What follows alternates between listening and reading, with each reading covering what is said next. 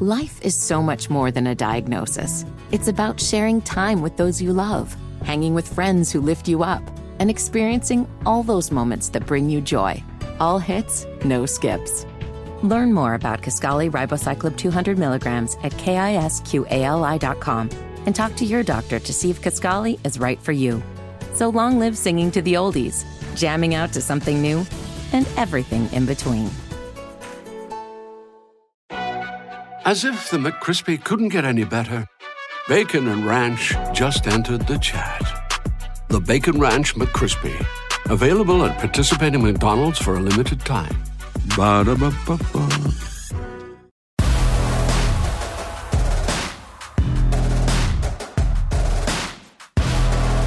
Hey guys, and welcome to this edition of the Heel Tough Blog Podcast, talking everything Carolina football. We're going to take a look at some of the spring storylines today with my man Josh Marlowe, former co host. He's back. So uh, he'll talk about that. Look at the greatest player bracket that I ran online that just finished up. And also talk about the 2019 recruiting class to this point. So, welcome in my buddy Josh. Hey, man, how's it going? Good. How, how's it going with you today, dude? Yeah, pretty good, man. Um, you know, de- definitely. I know uh, we're, we're starting to get pumped for Carolina football, and uh, I know you you were talking to me uh, just yesterday, and man, you're you're definitely excited to get this thing started, aren't you? Yeah, I'm really psyched up. You know, college basketball is done. Masters concluded yesterday, and for you know us, we're not baseball guys or NASCAR fans, so it's it's April and we're ready. We're ready for September. So you know, it's never too early to talk football. It's a 365 day sport now, and um, I'm really pumped for this year. Even though we had a, a disappointing year last year. Yeah, I mean, for sure. I think that's one of the top storylines coming into spring is the fact that you know these guys definitely have a chip on their shoulder coming off a three and nine season. Um, you know, I mean, I, I, think so far all the reports that we're hearing coming out are, are, are pretty good. Uh, I mean, what you know, I, I know you know a lot of Tar Heel fans have a pretty good perspective coming into this year. What's your perspective on the team? Uh, are we talking about like expectation or? Yeah, um, yeah, we could talk about expectation because apparently, you know, we know that we're not the we, we don't expect much out of this team apparently. So, uh, expectation wise, um, make a bowl game. Um, I'm not saying they need to you know, win the coastal or anything like that. But it'd be nice to at least, you know, when we're in November, we're still, you know, competing for a chance to play in Charlotte. Um, but to do that, the main thing is is they got to stay healthy. You have so many guys miss games like they did last year. This year, it's going to be hard to win games. Um, but I expect them to be better on both sides of the ball. Um, you know, beat State, beat Duke, uh, you know, we, we can't keep losing those games, and and really just just be competitive. Last year there were some games we were competitive, some games we weren't. Um, I think we just got to get back to competing, you know, every Saturday, no matter who the opponent is. Yeah, I mean, I, I think we're you know we're definitely on the same page there. I, I definitely think this team can compete for the ACC Coastal Division title. I wouldn't say that they're going to win it. I think what Miami has going on down there is, is something that could end up building into something special down the line. But at the same time, you know, I would like to see this team get back to sort of that even, you know, that eight and four, nine and three type mindset where, you know, we're, we're there the last week of the year. And yeah, if, if a couple of teams do have an off season, you know, maybe we, we do slip in there to, you know, go to Charlotte and, and play for an ACC title. Um, but I agree, we got to stay healthy. And again, you know, right now in, in the spring, I, I, think there are some injuries, um, yeah, but I, I don't think there are really too many to worry about yet. But you know, we we all know that injuries have been an issue for us. Um, so I mean, you know, we we look at the spring storylines. I think the biggest one is probably no spring game. I, I, I know when I first heard about it, I was I was kind of scratching my head a little bit, and even kind of more now uh, with the fact that you know we've learned that this is a Larry Fedora decision. This is not a, a, a athletic department decision. You know, based on the fact that there aren't going to be uh, the stadium's not going to be ready. basically, I think they gave him the green light uh, to hold the spring game, and Larry said, "We're just going to hold an extra practice and you know say forget about the spring game." So you know, what is what is your reaction to no spring game on April 14th? Uh, as a fan who was for you know expecting to go to make a trip out of it, I was disappointed. But like you know, it's like Larry said, um, when they have the spring game, they you lose valuable reps for certain guys that you need to get reps. And I think what he's looking at from last year is you look at if you know, let's just say we have another catastrophic catastrophic injury situation. We had a lot of guys who were playing that missed reps in the spring and in the summer. So I think his his view is like let's get as many reps for as many guys as we have as, as possible. Um, and the spring game limits that for certain players. Um, I mean, it sucks because it's a chance for the fans and even the coaching staff to see what they got in a in a live situation. Um, but I mean, I think I trust what he's doing. I think you you know try something new. Some some schools have started to not host spring games, and then you got some that make a really big deal out of it. But you know, for us, I, I think if if it's all about getting reps and everything like that, I'm okay with it um, as long as they put the guys to good use. Yeah, after a year of injury, I mean, getting reps is definitely not something that we're going to frown upon. So. Um, you know, I know the other storylines, you know, another quarterback battle. It seems that we have one every single year. And at this point, they say that none of the quarterbacks are separating themselves. I, I don't know if that's entirely true. I'm assuming that that's just kind of coach speak and that somebody has definitely stepped up. It's just kind of a question of who it is, whether it's Nathan Elliott or Chazz Surratt or maybe one of the freshmen even going off. But from what I heard, I remember the first interview that we saw from Larry during the spring. He really said that the freshmen were kind of where other most other freshmen have been. To me, that's not really encouraging uh, that right. one of those guys is going to come in and take over. But you know, uh, uh, right now, do you you know do, do you believe that that it really is as close as Larry is saying, or do you think that someone's probably uh, pushed themselves ahead, or maybe even two of the guys have pushed themselves ahead uh, to have their own battle? Uh, I think it's a little coach speak because that's you know every coach does that, especially this early in the in the process. Um, you know, I was listening to Lee Pace on the Carolina Insider Pod, and you know he's as connected with anybody, and he pretty much said pretty much what Larry said. You got Elliott and Surratt, who like if you know if you had to put your depth chart be your one and two, but the freshmen Ruder and the other one have done really good, uh, or as good as they can do being freshmen in, in Larry's offense. Um, I think if we played a game tomorrow, you'd probably see Nathan Elliott as your starting quarterback. But you know, they both have him and Trent have both a lot to work on. Um, I just hope when we get into fall camp and we get to that first week, we have a, a, a quarterback. Okay, this is our guy, and unless he gets hurt, we're riding with him, and we're not doing this. You know, every third series we put a new quarterback in because we've seen how that's worked for us since Larry came here. Yeah, I mean we all remember the Liberty game that was a straight up disaster. And thank you, Jeff Schoettmer, for saving us because who knows what would have happened if he doesn't pick that ball off and return it for a touchdown there because the offense just never really got a flow. I'm never been a fan of the two quarterback system, so I totally agree with you there. And I, I, I hope they do find someone. I think, you know, Elliott's probably going to be the guy right now, but man, if Chazz Surratt has really improved as much as some people are saying by going out to California. Who knows? Maybe you do give him another shot and, and, and let's see what he's got. Um, I know we were talking about this yesterday with Jordan Brown having the injuries in the uh, in spring camp. He's been out, or not out, but he's had to put on the red shirt and kind of um, he, he's had to take it easy in practice. I know Michael Carter's probably getting a bulk of the carries. I, from what I've heard, that's that's the that's true. And, you know, at this time, you know, we've looked at what he did last year 5.8 yards per carry, you know, 559 yards and eight touchdowns. I mean, that's just great numbers, especially for a guy that only carried the ball 97 times a year ago. You know, I, I asked you yesterday, is it Michael Carter's time? And, I mean, do, do you think it is his time? Um, yeah, I think he should be the feature back in the offense. Um, we know that we rotate players and all that good stuff, and I'm okay with that. But, you know, he is as close to Giovani Bernard as we've had since we've had Gio. He's a big play but every time he touches the ball. Um, he's athletic, you know, can get to the corner, you know, all that good stuff. I think Jordan Brown should still have a role in the offense. I mean, the guy had 600 yards rushing last year, three touchdowns. Um, but to me, he would be, and I told you this yesterday, like not just what what Ryan used to was in the old days, but that should be kind of his role. Like when we need a third and two, he's our third and two back. He'd be our third down back in short yardage.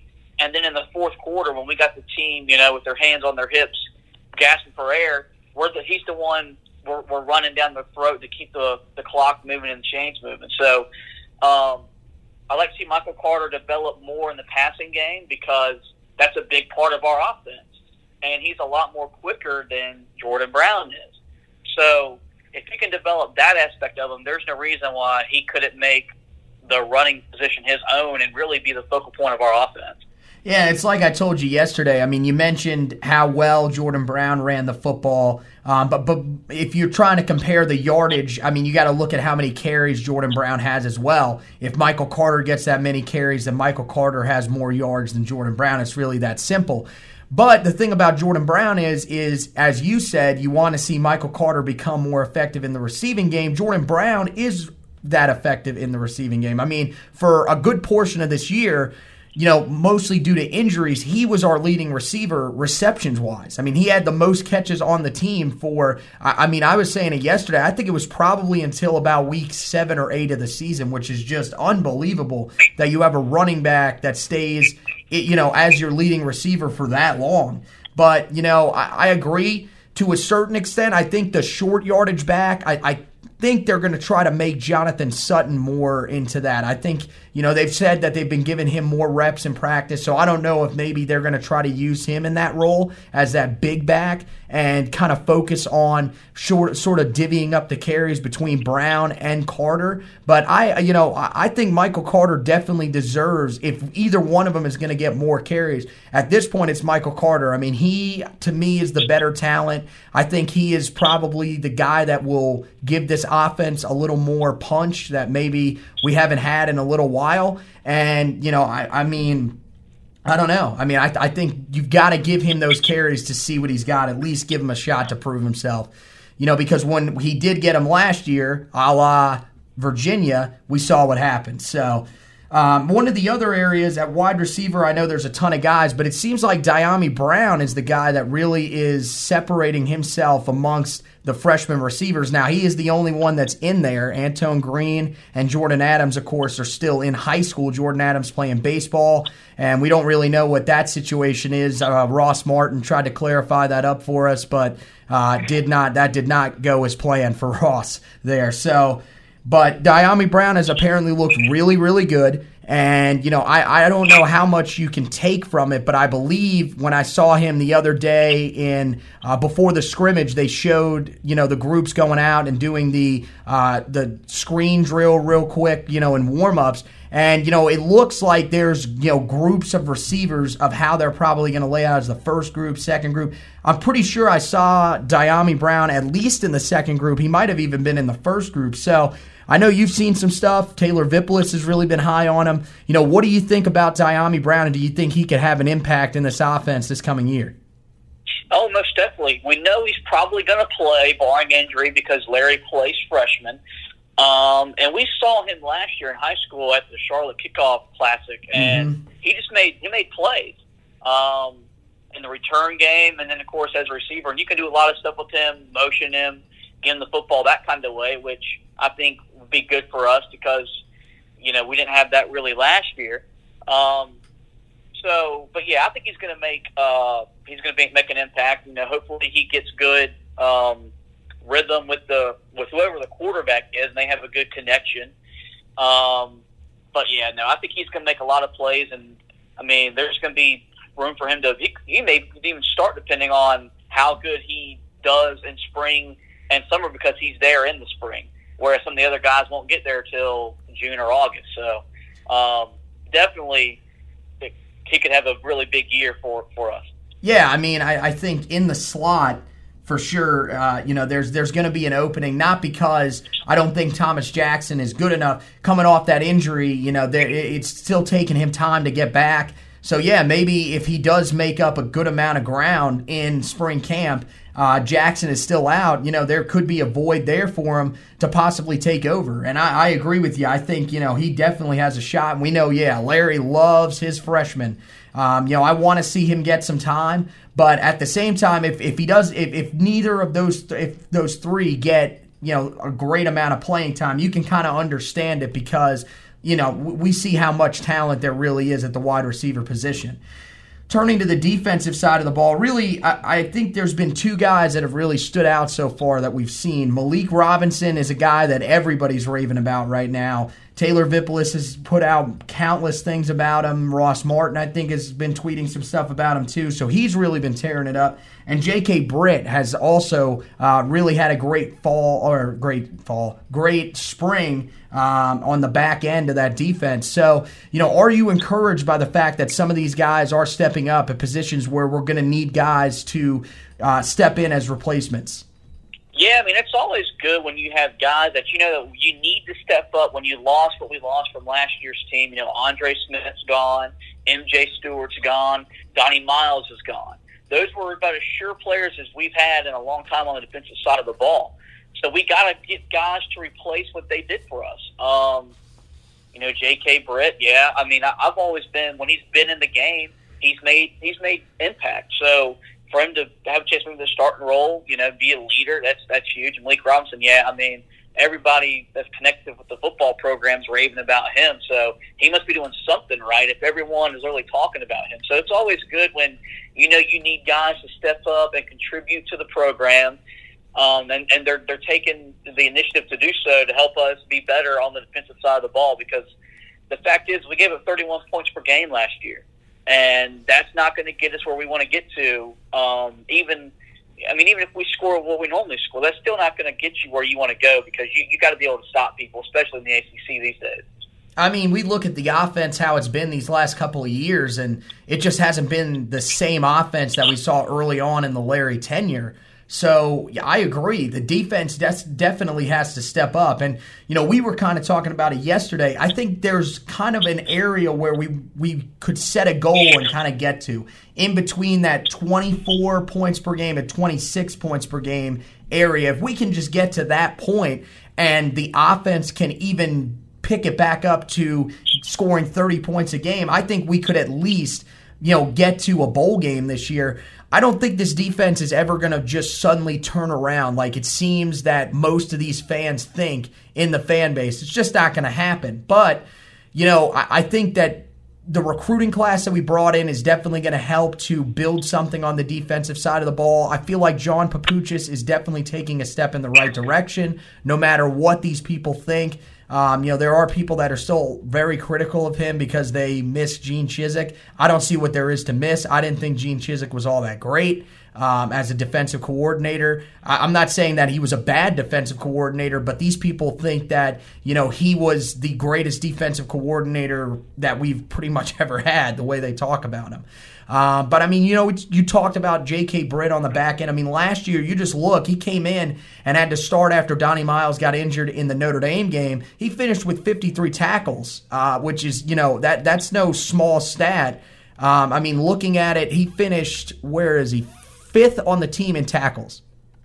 And, and you know, you only he only began starting what was Notre Dame? I'm, I'm trying to remember right off the top of my head. I think that was what the fifth or sixth game of the year. So he yeah, only started. Yeah, so he only started for you know uh, half the season, and he comes in and finishes fifth on the team in tackles. Clearly, this kid is talented. He had one interception in in that time span as well. I forget what game he had it in, but may have been maybe it was Western. I'm not sure. But you got to think, I mean, he comes in and gets an interception. That matches Donnie Miles' career interceptions. Donnie Miles had one career interception. That's not a bad thing because I feel like Donnie Miles is sort of, you know, when I was talking to the draft expert, uh, Daniel Parlagreco, uh, you know, back, uh, God, it's been about a month now.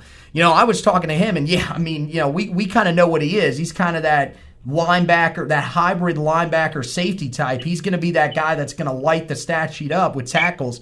J.K. Britt's a little different. He's going to play the ball a little more, and that's something that I think we definitely need on the back end you know, with uh, Myles Dorn had his struggles at times last year. I think Myles Dorn is a good player, but now having a guy back there that can play the ball and help him at times uh, when it comes to you know covering the deep parts of the field, that's definitely going to be very helpful. And yeah, Malik Robinson. I mean, we talked about it You know, Dominique Ross, we've seen it before. You know, we, we've seen some flashes from him that have been really good, but at the same time, we've seen some stuff that we're kind of like, wow, we, you know, we, we really thought, you know, that he was he was you know a little bit better than that. Um, you know, and I, I think some of the times that we've seen him out there on the field, he hasn't been as productive as we were kind of hoping. So maybe Malik Robinson can step in there and at least, if anything, just push Dominique Ross to be a better player. So, uh, yeah. any, anything else on the spring storylines, man, before we uh, start turning and talking about all time greats, Heels? No, I, I, think that covers the spring for so far. I still got one week to go. So.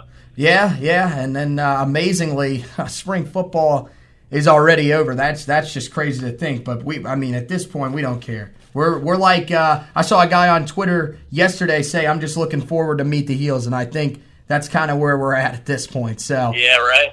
So yeah, I mean, turning to the uh, greatest player bracket, this was something that I started, you know, during the first four of the tournament. I was just sitting there during, you know, during the 16 versus 16 game. I don't even remember which one it was. I think what was it? The first one was like LIU, Brooklyn, and somebody. They got destroyed. Uh, so I was like, all right, I'm going to set up this bracket and see what we got. And you know, I, I came to you know, a, a, it came to a pretty good conclusion that Lawrence Taylor was the greatest player of all time.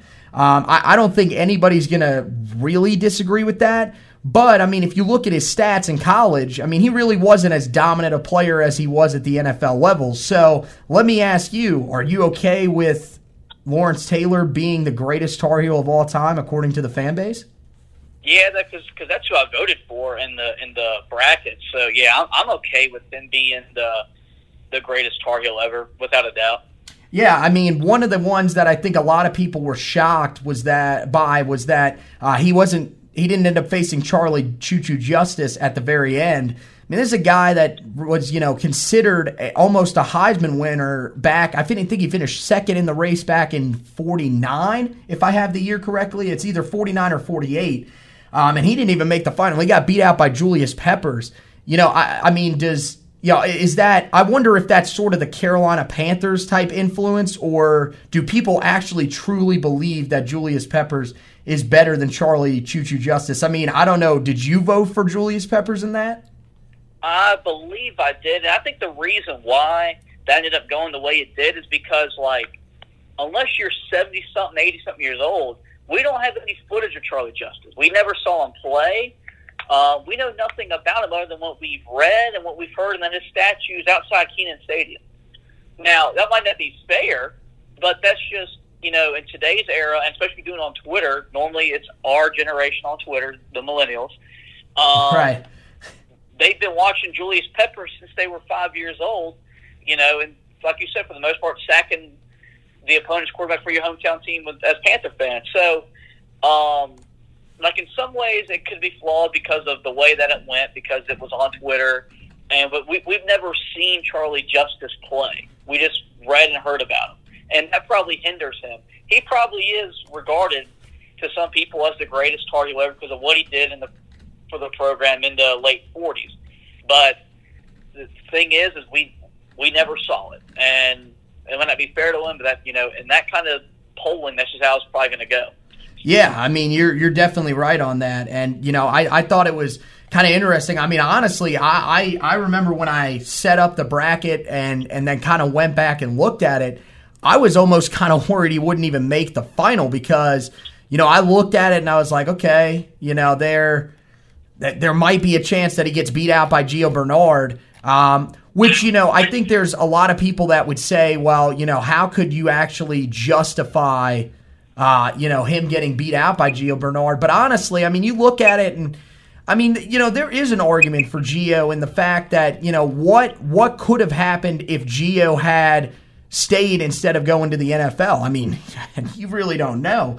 He could have ended up being a sensational player because both of his years that he was on campus and, and played, he ran for um, I, I, what, what I saw yesterday. Both of them were over twelve hundred yards. So that's I mean, you got to think at that pace, he would have he he would have smashed the record of uh, most rushing yards held by Amos Lawrence, who was another guy that I thought maybe had a chance against Dre Bly in his part of the bracket and just got just got destroyed in that matchup. Um, you know, um, one that I thought was interesting, and I know you're gonna you, you, will want to talk about this. Ryan Switzer, after nearly getting beat in the first round by his fellow teammate Mack Hollins, uh, they ended up actually having to go to uh, overtime per se. I, I, put up a poll for five minutes to see who would end up winning after they were tied. He ends up going all the way to the Elite Eight and then gets beat by Julius Peppers. Um, one, that was something that a lot of people took conflict with. Do you think that I was justified in putting Ryan Switzer as a one seed? Uh, I don't know if he was necessarily a one seed. I know for you and I as fans, you know, he's both of our favorite Tar Heel football player that we've got to see play. Um, I mean, he had good numbers, but like, I don't, I don't know. I mean, like the thing that with the Mack Hollins thing, like, okay, on the field he was better than Mack Hollins, but everyone just loved Mack Hollins because he had a good story as a walk on, um, and was always very good with the fans. So the fans had an emotional tie to him.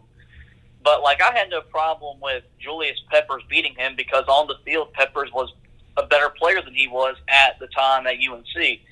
Um, but I mean, I get why you put him as a one seed because I know that's your favorite player, and I mean, in the Larry era, he's probably the most electrifying player we we got to see play. So, I mean, I'll, I'll back you up on that. I mean, I kind of looked at it really. I tried to take the unbiased look at it in that. I mean, you got to think he leads us in every receiving category career wise except touchdowns.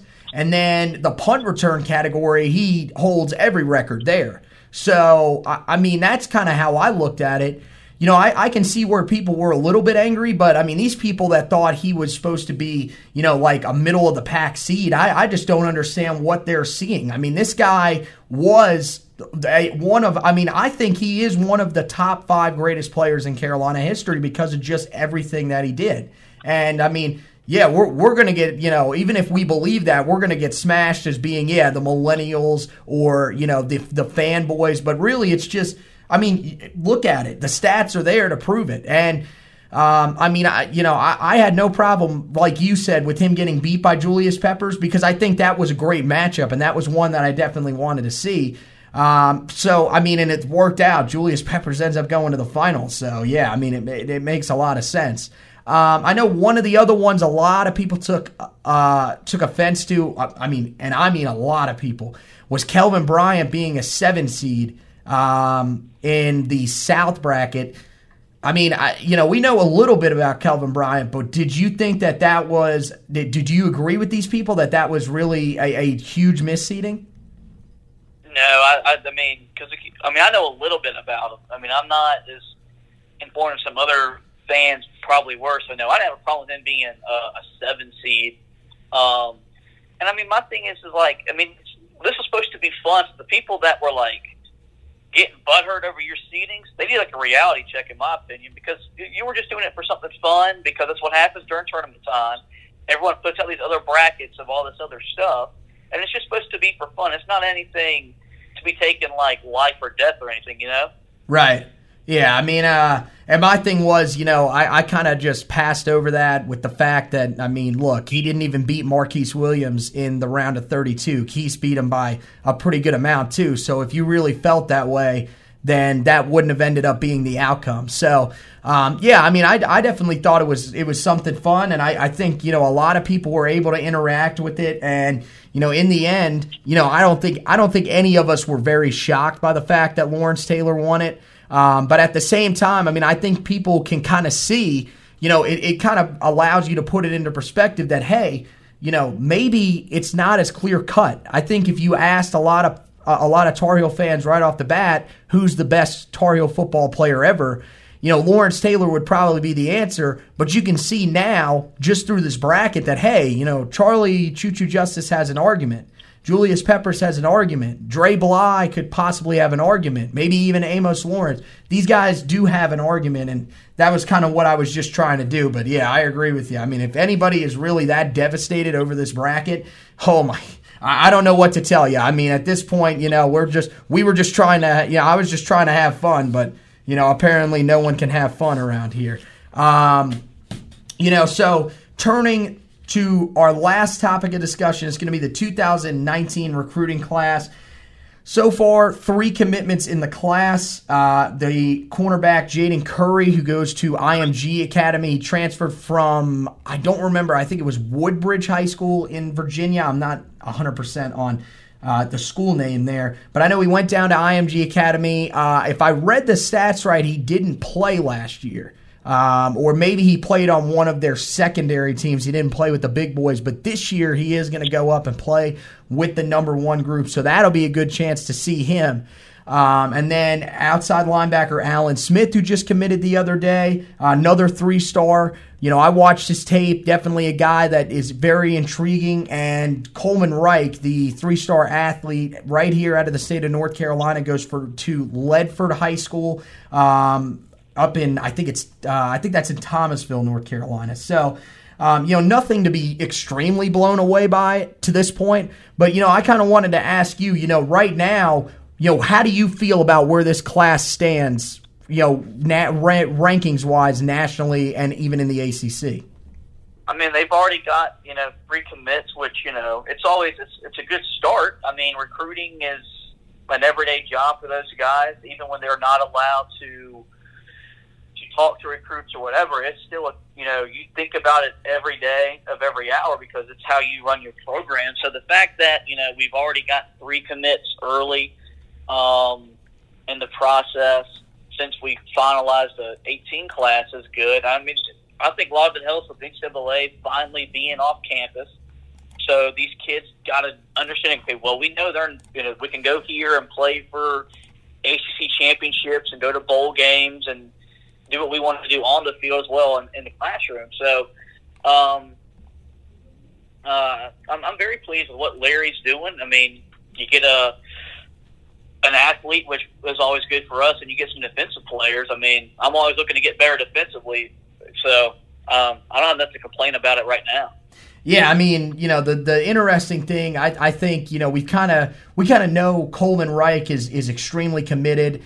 You know, there was an article that was released the other day about how he's trying to learn the coaching staff, but right now, I mean, I'm not really that concerned about him. Alan Smith, uh, there should be no concern about that. He just committed, so you know, clearly he likes what he sees in the coaching staff and has a good relationship with them. And again, you know, the thing that I really take away from that is we continue to build this Georgia pipeline that we have done such a great job of building. Man, Larry has really hammered the state of Georgia, the, really there, and, and he, that upper part of Florida, right near the Jacksonville area. He has just done such great things up there.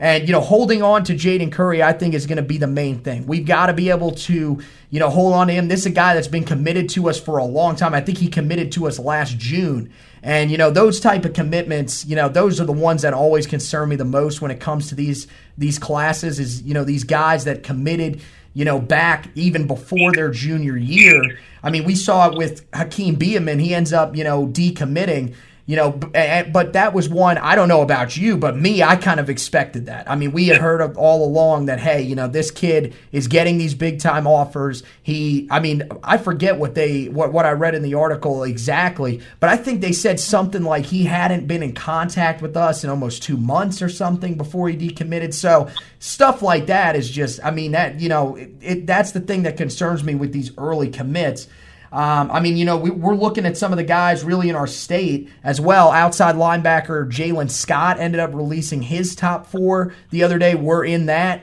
Um, I think the biggest concern there is probably Clemson, but if we can beat out Clemson, that would be huge. Comes out of Shelby High School, where Dax Hollifield was from. So, sort of a good thing to look at there is that Virginia Tech is not one of his top four. So that means that he's not just going to go and play with Dax Hollifield. He's kind of you know having his own commitment and sort of finding himself. You know, so hopefully, you know, we can end up swinging him. There's a couple other in-state guys. I know the one that we want big time is Sam Howell from right here in Indian Trail. Um, and you know, there, I'm, I'm not, you know, I'm not saying that there's anything, you know, great going on, but, uh, you know, Keith Heckendorf, I think, has a great relationship with him. And, you know, right now on 24 7 Sports, we're one of, I think, three teams that are currently, that have moved up from cold to warm.